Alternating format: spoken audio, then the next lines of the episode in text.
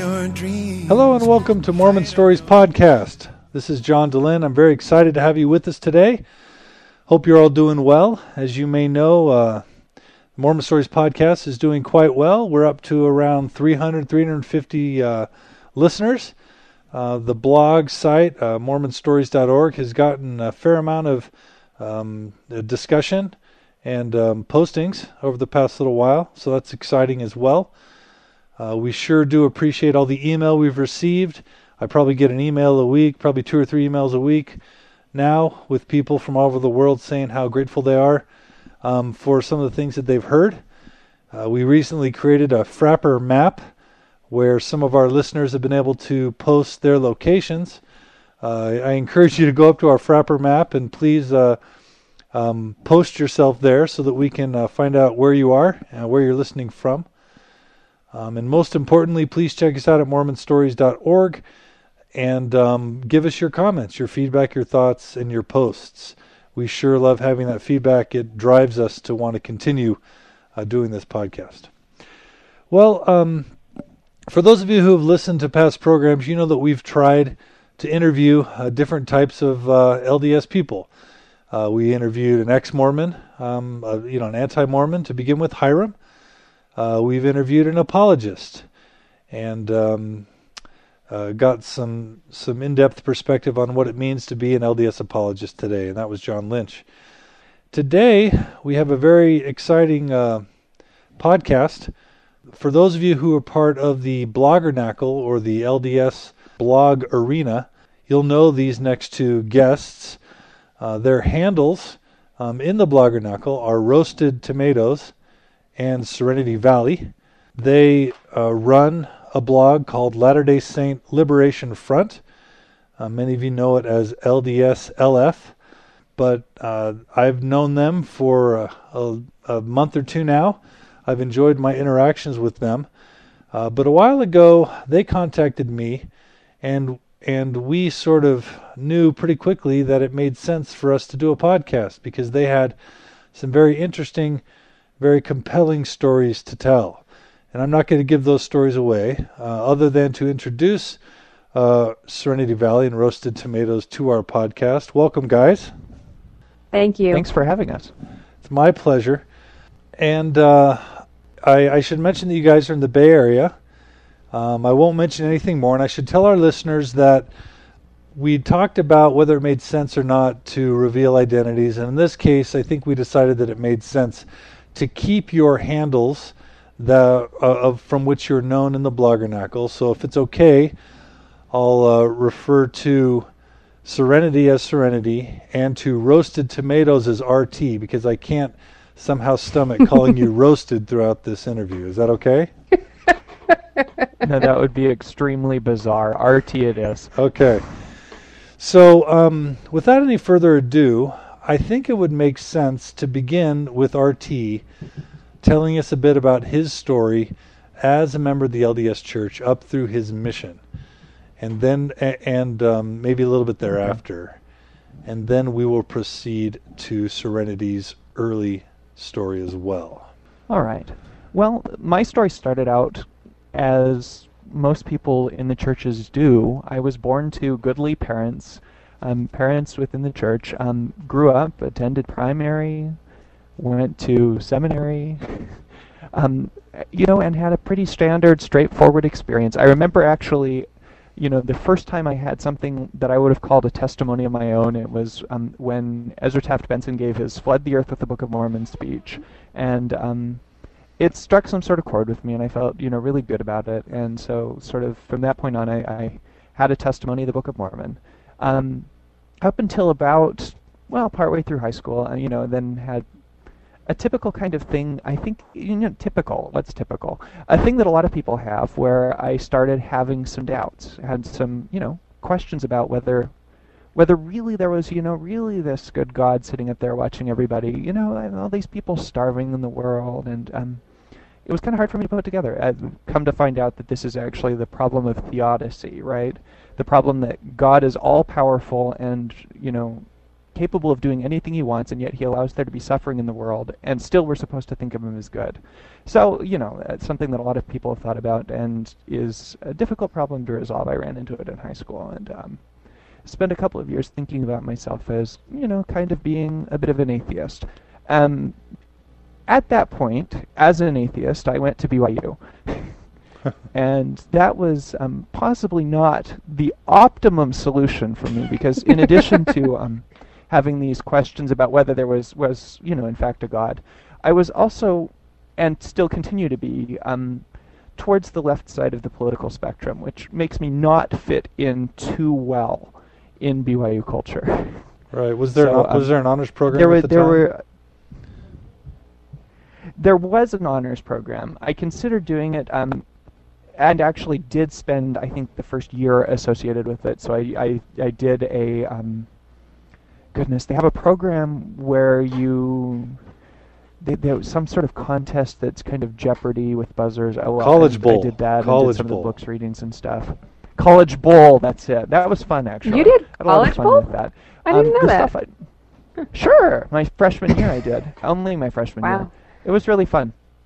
Um, but you know, along with along with some of the better things like that, there, I, for instance, my honors religion class, my first semester, about halfway through, the um, professor got sick of talking about the Book of Mormon, I guess, because he started talking about Ezra Taft Benson's political talks from the '60s, and explaining to the rest of us that you know we needed to believe this or we didn't belong in Mormonism at BYU, whatever.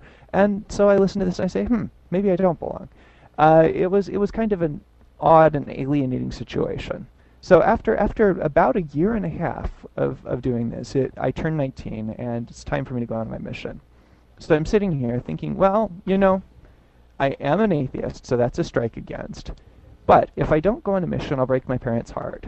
So maybe maybe the mission's a good idea. Um, so I went on a mission.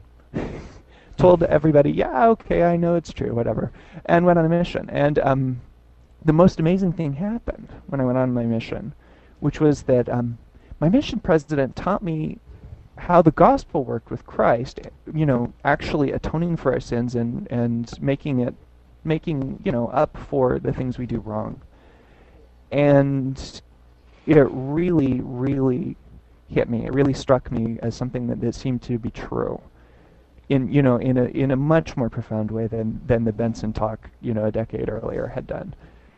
And I I just totally became converted to Christianity, and um, came back from that really being you know a believer. Uh, The the the way that I'd found Christ was was through my mission presidents explaining to me about the Book of Mormon. Now there there are some other parts of the story on my mission that that um, I actually don't want to get into right now that that um, were a little bit more difficult. But but for me that was that that was the key thing for my mission was was sort of finding Christ and doing it through through reading these these Christ oriented texts in the Book of Mormon. And so, you know, I come back from my mission and this is this is really kind of the place I was at when I met Serenity.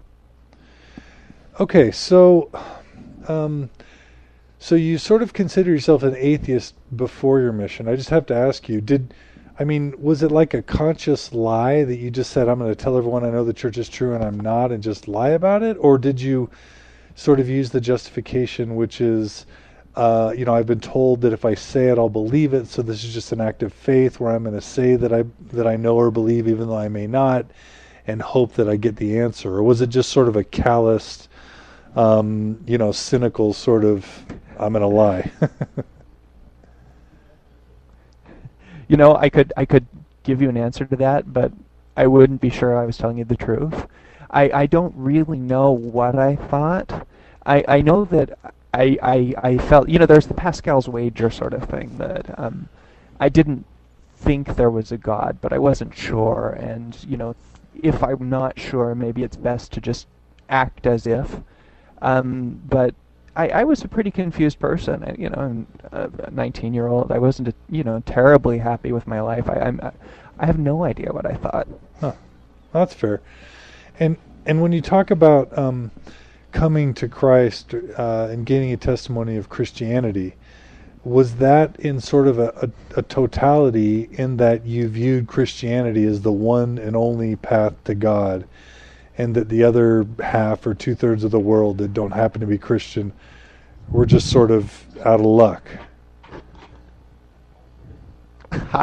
Actually, when I say that, you know, I mean, I, I was converted to Christianity, but I was also very much converted to, you know, Latter-day Saint Mormon Christianity. So if, if we're going to be all exclusivistic, I was probably, you know, in a situation of condemning not just half or two-thirds, but uh, billions of people. No, but there's there is the there is the nice idea of, of temple work and redemption for the dead so it wouldn't have gone that far. But no, th- that that made missionary work seem incredibly urgent for the last two thirds of my mission. This idea that people really needed this message that we had.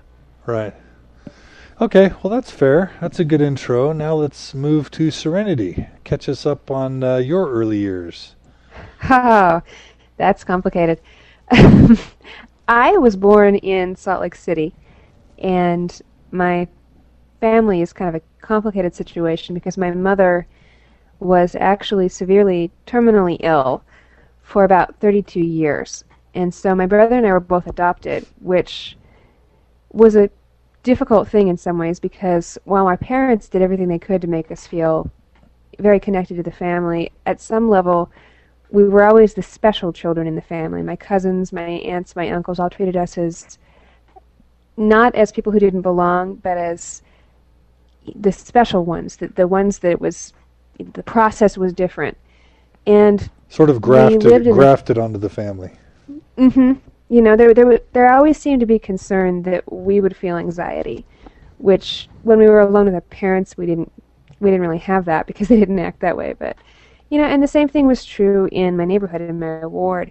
Everyone wanted us to know how welcome we were, and it was even more complicated when we went to church because while my mother's family was LDS, they managed to spend most of their time with us without really thinking about the fact that my father was not, or at least he wasn't active in the church. My parents hadn't been married in the temple, and there was very little chance that they ever would while they were both, or really while either of them was alive. Did you ever get a chance to talk to your dad about? Um, was your dad born in the church?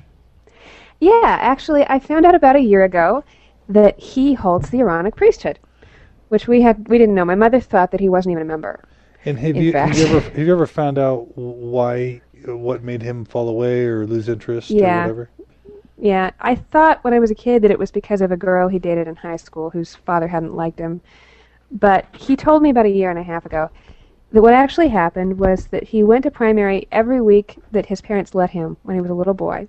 And when he was 12 years old, they ordained him, and he was happy about it, and he went to church whenever he could. But his fa- his father was um, his father was an alcoholic, and sometimes he wasn't very nice. And occasionally he would decide that the family had to go on a trip for the weekend. It was time to have fun, you know, just and that was it. There was no argument. And so my father would skip church every third or fourth week, and the bishop sat him down one day, about a month after he was 12 years old, and told him that priests didn't get to do that. And he could either come to church every week, or he could not come to church. And mm. since his choice was pretty much be- between you know, being beaten and not going to church. His parents hadn't really raised him Mormon, so he just kind of didn't go anymore. Hmm. You know, it was Ogden in the 50s. People wow. were very black and white about these things. Wow. So, yeah, and so I grew up in a neighborhood full of people who knew my parents and liked them, but were uncomfortable with the fact that my mother was really the only woman in the ward who was married not just to a non-active man, but someone that everyone believed to be a non-member. And she was one of the only women in the ward who wasn't sealed to anyone. And I think she felt some really deep ambivalence about religion. And so even though she insisted that I go to church and that my brother go to church, and she went went to Mutual and dropped us off and made sure we were there every week, uh, you know, during our entire life together, she didn't feel comfortable going to the temple. She never was in doubt, even after 85. I never, I never understood why, but as I've grown older and thought about it and talked to her friends and, and my aunts and my uncles and my father, I've realized that she wasn't sure she believed enough to go. Mm-hmm.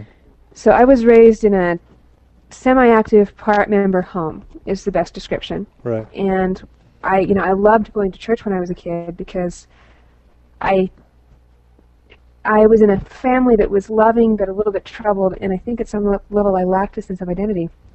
And going to church helped that. You know, I was a Mormon, and everyone in the ward was so concerned about my well-being because everyone knew my family was a little bit off in some ways, and because my uh, my parents weren't sealed, and because my dad wasn't active, that they showered me with, with all kinds of attention and praise, and they tried their hardest to provide me with a good religious education. My mom used to send me to family home evening at my friends' houses a few times a month, really, and people would try to invite me into their homes and have me for family parties and that kind of thing, and people would give me scriptures and religious gifts, and it was it was nice. It was a very loving way to grow up, but at the same time, there was no one really monitoring what I learned, you know, as far as religion went. so uh, we right. had a we had a cadre of apocalypse buffs in the ward. Uh, we actually had one man give a lesson in mutual when I was 12 years old. I'd just gone into mutual. It was a three-hour lecture on the apocalypse, on the second coming, on everything bad that was going to happen before it, filled with lots of phrases like, "Well, no one really knows what's going to happen." But here's this very careful timeline I'm providing you with. hmm. You know, and people will burn here and this will happen that you know it was very I, I was raised in this very well, you know, in this slightly pathological ward in a slightly pathological family and I ended up with the idea that God loved me very, very much, but that if I didn't somehow do exactly whatever it was he wanted me to do, I would die a fiery death. and and never get to go to the celestial kingdom. You know, I just have to. I, this is your story, but I just have to jump in. This is really interesting to me because my my daughter came home from church just a few weeks back. She's she was nine at the time, and she brought home a a flyer that had like twelve little squares on it, and each square represented one of the nasty ways people will die during the second oh. coming. So they had flies, they had hail, they had fire and all sorts of nastiness. And and she said that when when the teacher told her this, she said, you know, this makes me really sad. I'm sad to hear, you know, uh, what if I get burned or or or flies come and eat me up? And and the teacher says, well, you don't have to worry about it because you're you know you're going to be righteous and you're Mormon. And she says, well, I have a lot of friends and family who aren't. What's going to happen to them? And the teacher just didn't know what to say. But it, it's interesting because I I worried when she told me that how much we can terrorize little kids, and it sounds like that isn't oh. too far fetched. You know, I I spent I was an insomniac as a child, and I used to sit up at nights terrified that there'd be a nuclear bomb that would go off because that was one of the major themes in this neighborhood I grew up in. You know, the apocalypse was going to be ushered in by a very kind of a total nuclear war. Right. Yeah. I was just terrified as a child. Hmm. you know, you, no seven-year-old should have to go through that. But, right. but, you know, I did, and so I, I had this very confused picture of God, because He was this loving, loving Father, who was going to kill us all violently, and people were very into the idea that the saints would suffer all kinds of tribulations, and so they used to talk a lot about how much we would suffer you know, because we were righteous and we needed to be tested and so on and so forth. And there was a, a theme that came up a lot. They used to tell us that no matter what, we should never pray to die before the second coming. The reasoning was that if God wanted to test you that way, then you needed to be willing to be tested. and I think that everyone thought the same thing that your your daughter's teacher thought. You know, we were all going to realize that we were raised in these righteous homes. We were going to be righteous children and grow up to be righteous saints and and everything would be okay. And I don't think they thought about the effect this would have on a kid whose parents weren't sealed in the temple, whose father, frankly, hated religion, and whose mother meant well, but you know she she had the occasional wine cooler and she wouldn't go to the temple, and it was really damaging, quite frankly. Everyone meant well, but no one ever really talked about the good parts of the gospel unless it was something that was in the lesson manual for that particular week's Sunday school class. Right. And so that's kind of what I grew up with. And beyond that, there was also a lot of pressure, especially for me because of my situation, because everyone wanted me to go the way they felt was the right way. There was a lot of pressure to have a testimony, to know the truth. And it was kind of, you know, your old school 1980s Utah version of the truth. It was much more about knowing the church was true and knowing that the prophet was a prophet and knowing that the Book of Mormon was a historical document than it was anything else.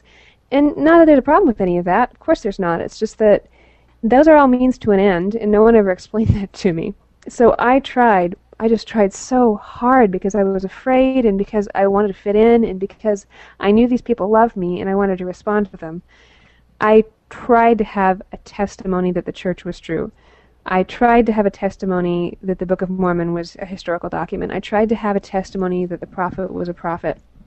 But those things didn't really have meaning to a child who didn't have a basic faith in a loving God and who didn't understand that all the things she did wrong were going to be paid for. You know, were going to be paid for by someone who wasn't her, if that makes sense. Right. The world was a frightening, frightening place. That's kind of what my my childhood and adolescence was like. And then when I was 15 years old, my mother died. And I tried very hard to stay active when my mom died, but my father didn't really want me to go to church. And I had, you know, I had so much built up negativity over the because of these years and years and years of fear and discomfort with God.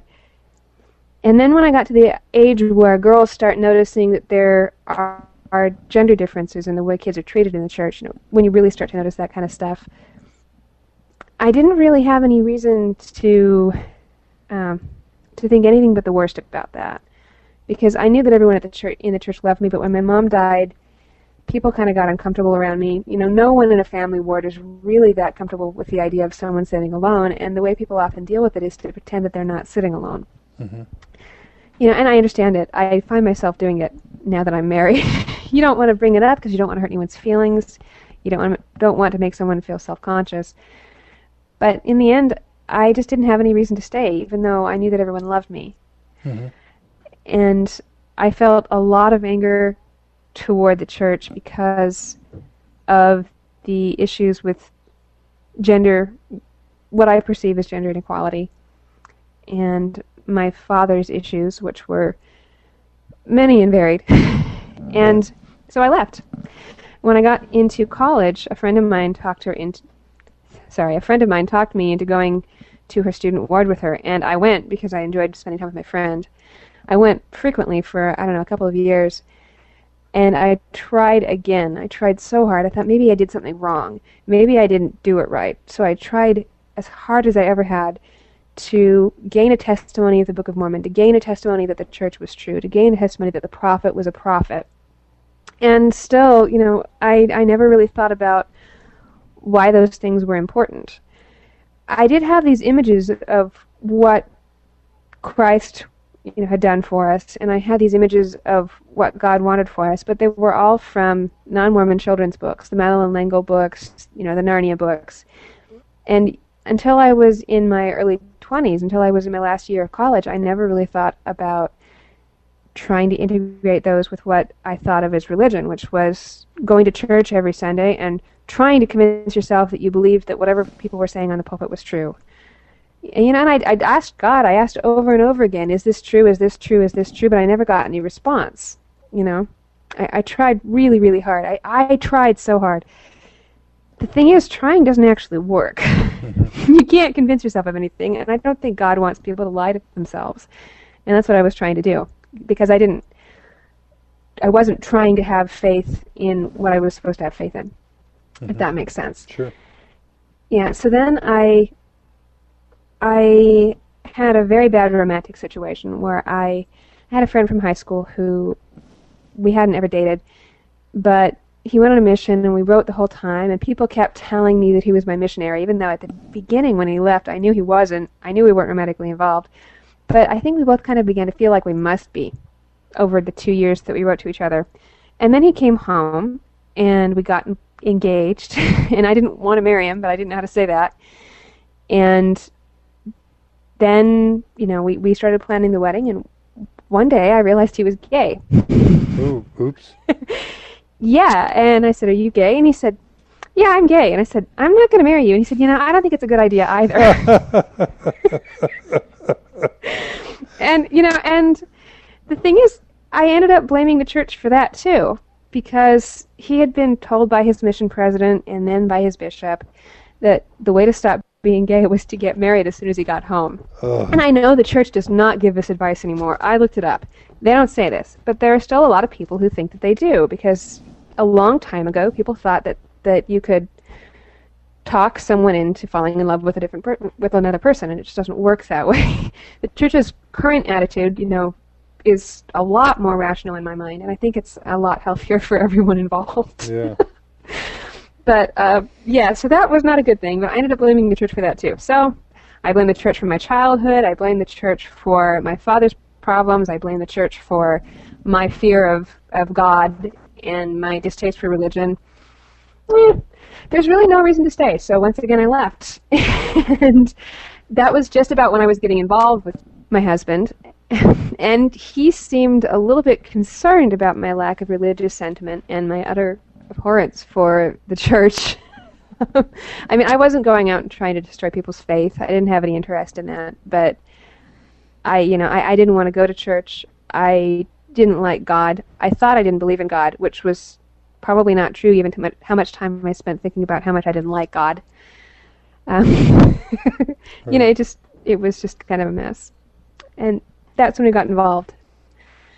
And he had lots of fun cleaning up my emotional life.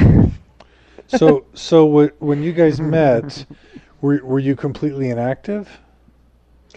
Well, actually, I was going inactive when we got involved. We had known each other vaguely in high school, and then he came home from his mission, and we kept running into each other at parties. And he just kind of, by pure accident, he ended up being at my house one evening after everyone else had left a party, right when I was about to have a breakdown because of my engagement to the gay guy.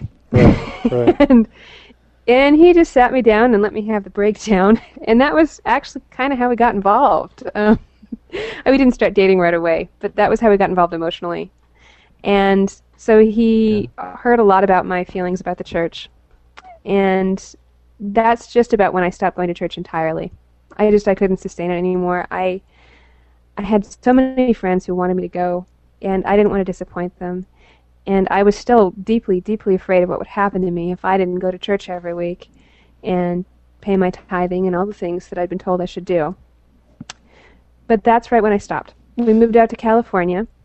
Well, we didn't move out together. Obviously, he was you know, he was all religious, but he was thinking about where to go to graduate school, and I wanted to move out to California because I didn't like Utah very much, and I kind of wanted to be on my own, away from my family and a friend of mine was coming out to San Francisco for law school, so you know I knew someone who was coming out here, and Roasted Tomatoes got into a program out here, and we just decided to share a moving truck, and we moved out to Berkeley and lived a couple blocks away from each other for about a year.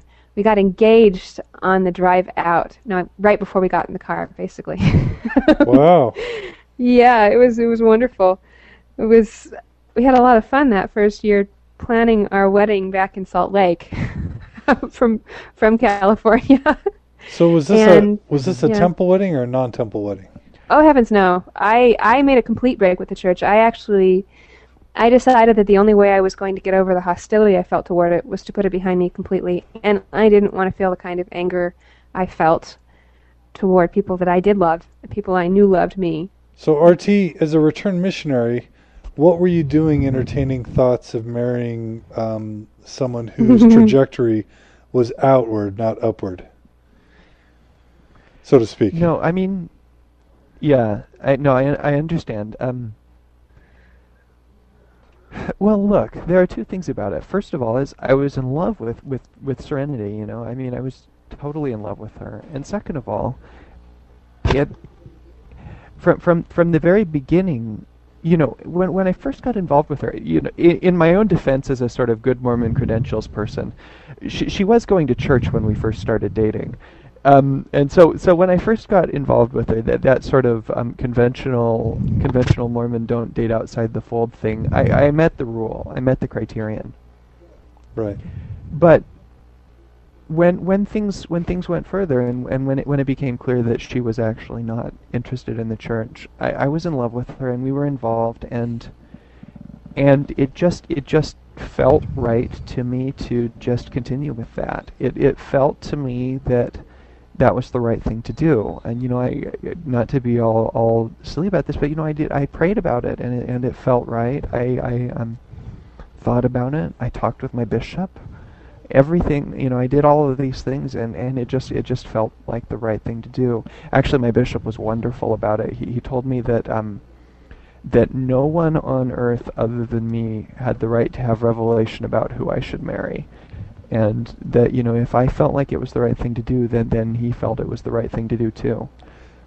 Well, that's so a- that's what, you know, and I'm not going to say I didn't have nightmares. I mean, good grief. For this whole year that we were engaged, eh, I, every week or so, I would, I would have these things where I'd wake up in the night in a cold sweat that, that I was going to die or she was going to die and we were going to be apart forever and all the melodrama, you know. But I, I just stuck with it. And how was it received back home?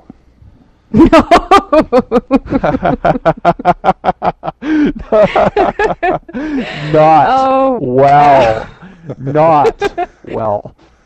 My father was actually kind of concerned because, you know, he liked RT, but RT was Mormon. Was this a good idea? I, I had just gotten out of the church, you know? Right. hmm And my parents were very concerned. Oh. My my parents actually tried to explain to me that they had had a revelation that this was not the right thing, Uh, and um, that that's one of the places where where my bishop really just was very helpful. My my dad actually called my bishop about a week before the wedding to see if the bishop could talk me out of it, and um, the bishop explained to my dad that. Um, you know what we do in life is we, we, we do our best and we, we teach our kids but when they become adults we have to let them try to make the right decisions for themselves and that, that it just wasn't my dad's place to make this decision and that Wow. was that I, i'm just so glad he did that for us Yeah. They they did come to the wedding. We were briefly concerned that Jay's family would not would not attend, and I don't think we don't think we really blamed them for that. It was very difficult for them, and we knew that. Um, but they eventually they looked very sad, but they came to the wedding, and they paid for our honeymoon, Hmm. and um, I, they've done a very good job since then. They by the time we actually got married, they stopped trying to resolve my doubts and things and just kind of let me be and were very kind to me and loving. And they were thrilled when we called them and, and dropped the bomb that we were going to be sealed in a few months. But until we Right. did that, they never well that, mentioned it. that's that's um we're kind of jumping ahead of ourselves Oh, here. sorry. Um, but I, I wanted to say, you know, I've I've always always wished that there had been a way through this that hadn't involved my family, you know, feeling the very real pain that they did feel. I mean, I've Yeah. always felt sad about that. I, I, I, I not guilty because I think I did the right thing, but sad that they had to feel that way. I really wish that that had been different.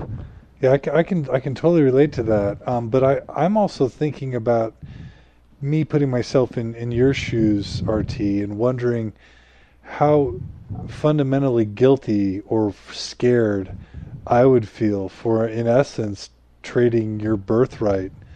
Um, you know, uh, you know the, the way you're raised. That's kind of how you might feel. And then I have a follow up, and that would be do you think that there was some hidden understanding that at some point serenity had to kind of come along? Because you're willing to make this jump but it was sort of with an unspoken understanding that at some point it needed to be reconciled in the right direction. Was there any of that going on? No, no, I'm no, I, I, it wasn't, it wasn't really like that. Um, you know, the, the idea here, you it's sort of, it's sort of what Joseph Smith said about how, you know, when, if God tells you to do something, even if He always said it's wrong before, as soon as He tells you to do it, it's right. I felt like for me, the the voice of God, this this sounds so pretentious, but you know, the voice of God in me said to me, "This is right." And so, you know, whatever whatever other commandments or rules or you know ideas are out there, they they no longer apply because because that message to me says this is right. And was this a was this mm-hmm. a, a mode of communication from God to you that you had experienced prior, or was this, you know, given that you had been an atheist and then your mission, you found Christ, but you know, I personally don't know that I can ever say I felt you know strong indication that God, you know, there are things I felt good about, but to be able to say God told me to do this, you know, you're using some pretty affirmative language. And so, was this sort of a unique mm-hmm. spiritual experience in your life where God made something clear to you in a way He never had before and maybe hasn't since? Or was this sort of a pattern that had developed once you found Christ, so to speak? God started, you felt like God was communicating to you more clearly look, it isn't it isn't by any means an everyday sort of thing, but I can count. You know, this is going to sound like a lot. I can count five different instances where I, where I would say that there was definitely something like that. Right. Um, the first would be the time when when I was converted, which was you know for me a pretty subjectively impressive thing. A second, there was there was a time during my mission when I was um, dying from a mosquito fever, and I'd called the mission doctor, and um, he sort of told me to take Tylenol and call him in the morning. Um, but I was actually losing sensation in my legs and arms. It turned out that my fever was was something like 108, 109, and wow. it had been for several days. I was totally dehydrated, and my body was starting to sort of shut down. And I was thinking back to a blessing I'd gotten during my mission that said that as long as I did what I was supposed to and was obedient, I would I would be okay during my mission. And I'm thinking about that to sort of try to stay calm as all this happens to me physically. And there, there was, you know, an actual, you know, so people are going to hear this and say, oh, yeah, he had a fever, so whatever. But for me, it was really very real that there was, there was actually a voice in my head that said to me, yes, you will be safe if you do what you're told, and I'm telling you to get to the doctor right now hmm. or you're going to die. Um, and so I did. And, you know, it turned out that it was true. If I'd waited until morning, I, I might well have not been okay. Hmm. Um, and so, so there, there, there have been a couple of these things in my life. Um, you know, the idea that it, yeah, okay, not every decision, not every even important decision by far, but a couple, you know, a couple of times when it really mattered. And, and this thing with, with marrying Serenity was one of them. I don't think he ever said to me from the day that I told him I was sending my exit letter in, which I did do, to the day I walked up to him and announced, by the way, I have to be baptized, and then we're going to be sealed. I, I, I don't think he ever said to me in the, I don't know, four years between those two days anything, anything coercive or even suggesting that it was more than a little bit important to him that I go back to the church. Right you know, he always told me I was welcome to go with him, but that was all. And I don't think I would have gone back or even married him if he'd done it differently. So RT, was this was this you knowing that she would eventually come back, or you saying I'm leaving it in God's hands, and I'm open to whatever the results are? Yeah, definitely, definitely the second one. I, I you know, I had no idea what, what Serenity is a person with her own, you know, ability to make choices and, and goodness, I, I, I know that it's hard to get her to do things she doesn't want to do. if anybody on earth knows that, I do. Right. So I, I, I, I felt confident that, um, that, you know, I wasn't going to be. It seemed like a good thing to do to marry her. I love her, and I was happy with her, and and at the end of the day, that that was just that. You know, if it was a good thing to do, it was going to be a good thing to do. And you know, I'm I don't know everything. I don't know the be- the end from the beginning, and so I was just going to take it on faith. Excellent. So so what were your your you know first years like as being sort of a a mixed faith couple? I'll leave it to either one of you to. They were. they were a little bit tricky. Uh, I when we moved to the Bay Area, I found myself living about a block away from a very small Episcopal church, and I it was appealing. It was this rundown, dingy little building that needed paint badly, and it was basically just a sanctuary, just you know, just a, a chapel with nothing else, and a little house nearby that they used to have parties in. And they would ring the bells every Sunday morning, and you know Jay was usually at church anyway, so there was nothing for me to do. So I began going over and walking into this church, and eventually I began attending pretty regularly. And after a while, the woman who ran the church, she was the she was the you know the vicar basically. She she came up to me and said, you know, I've seen you here. Would you like to be a member of the church? And she hooked me up with some catechism lessons. And I still had some pretty big issues um, with the whole God thing, but I liked going to this church. It was pretty and it was peaceful, and there were a bunch of happy kids playing in the front during the service. And they let me take communion even though I wasn't a church member.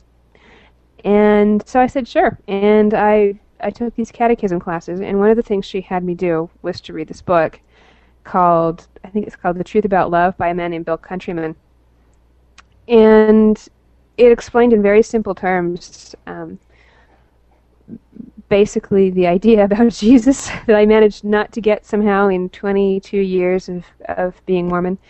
I, I don't know if I was just stiff necked or what it was, mm. but but you know, but it just got everything across to me and um, you, you know, so this was a process that took about four years, and Jay knew that I was going to this church, and very occasionally he would go with me, and sometimes I'd go to his word with him. But and we tried not to fight about religion, but I don't think he was really comfortable with my being an Episcopalian until I was confirmed, because you know when I went and did the confirmation, it began to mean a whole lot to me. I don't know, RT, how did you feel about it when I got involved at that parish? Oh, um, you know, I it was it was a little bit it was it was a complicated thing, right? No, I was the first and foremost thing was that I was just really glad that that that you'd found a way to to to be happy with God. You know, I mean that was that was the really important thing. But there were other things. I mean, uh, the silliest thing in the world. I had this idea that you know lots of us have in in the the Latter Day Saint tradition that um that that having a minister who's paid for work is just a really bad thing. and so so the woman who ran this parish um she she got paid, you know, like about twenty five thousand dollars a year for for Maybe. her work there, and I just felt very very worried about that. That this was you know really corrupting or or bad, um, because you know she was getting this money for teaching about Jesus, and it took me a little while to realize that actually it was barely any money and she had to have a whole other job to be able to even just live and she was putting in all this time and so i mean come on why what what's the big deal? Why should I why should I be so worried about this? You know, and so I, it was actually I guess it was a really good thing in a lot of ways. It made me um, broaden my horizons. Still couldn't get past the English thing though. yeah, RT is is Irish American. His whole family on both sides comes comes from Ireland, and he was not happy with me about that.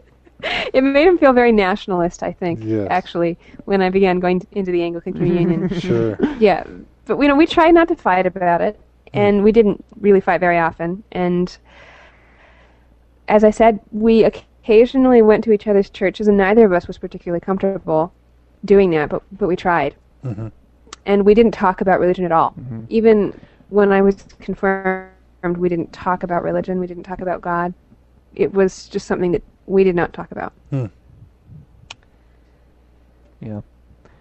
But you know, as I said, it was it was really it just felt to me like it felt to me like Serenity was in a better place than she'd been, and I and really that was made me really happy. And I think I think, yeah, and I think I think it made it easier between the two of us than than than when you'd had a harder time, you know, with religion. well, you know, I, I haven't really talked about my actual conversion yet, but when that happened, tell us about that.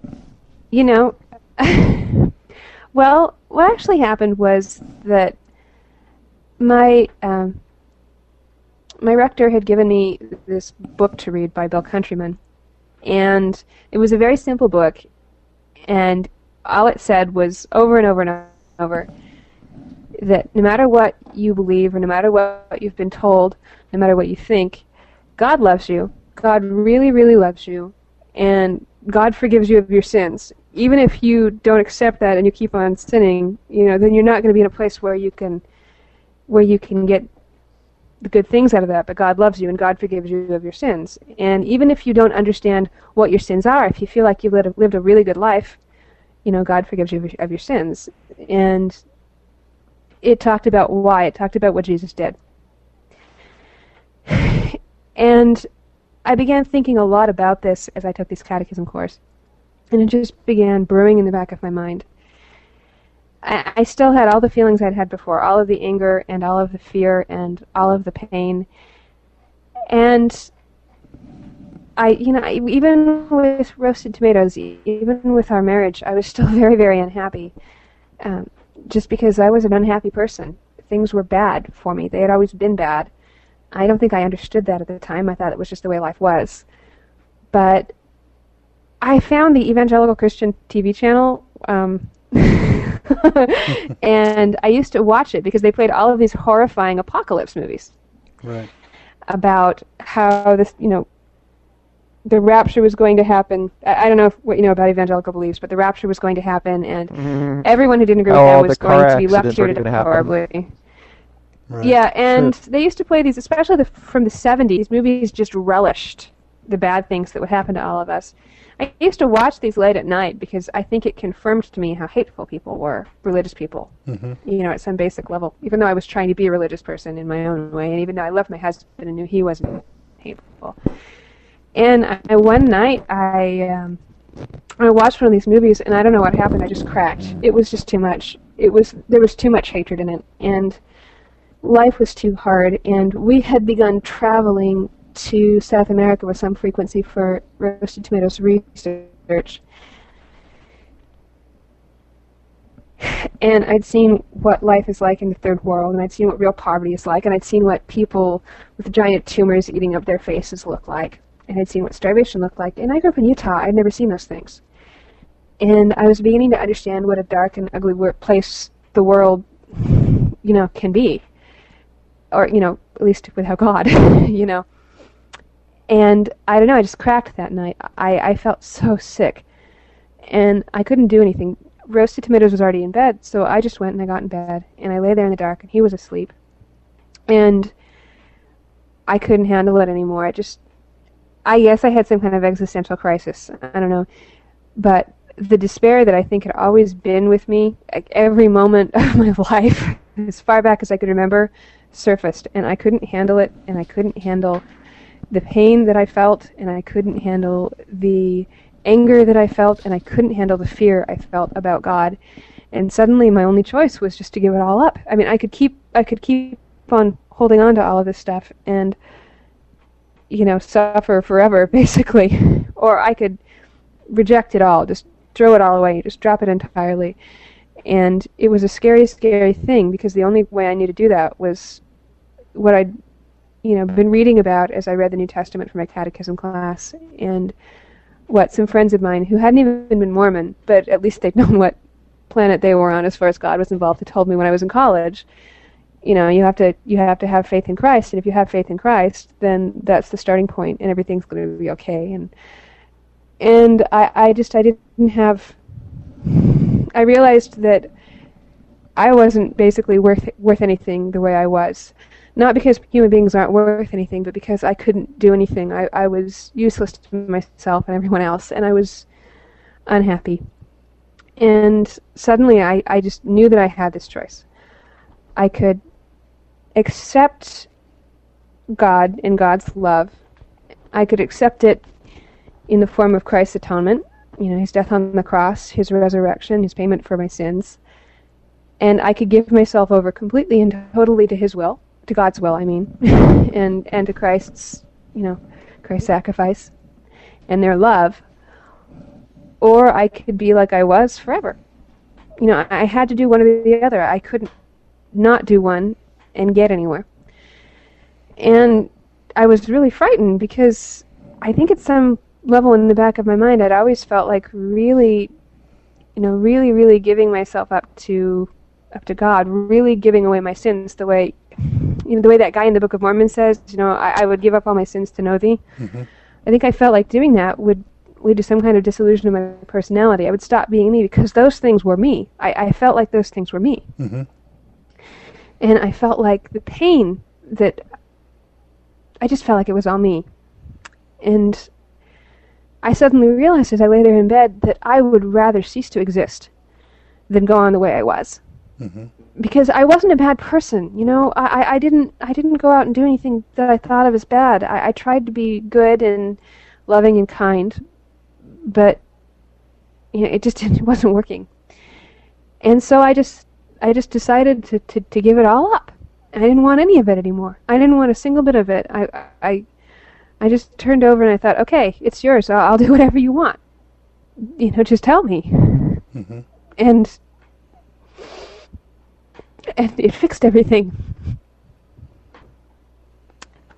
You know, suddenly, it, it's not like the bad things in my life went away. It's not like it's not like um my you know all the pain I'd ever felt went away. It's not like I no longer felt guilt. It's not like it's not like I no longer sin. I, it's not like I, I no longer worry about my relationship with God, but I just suddenly knew that that was the right thing to do. That that God did love me. God does live.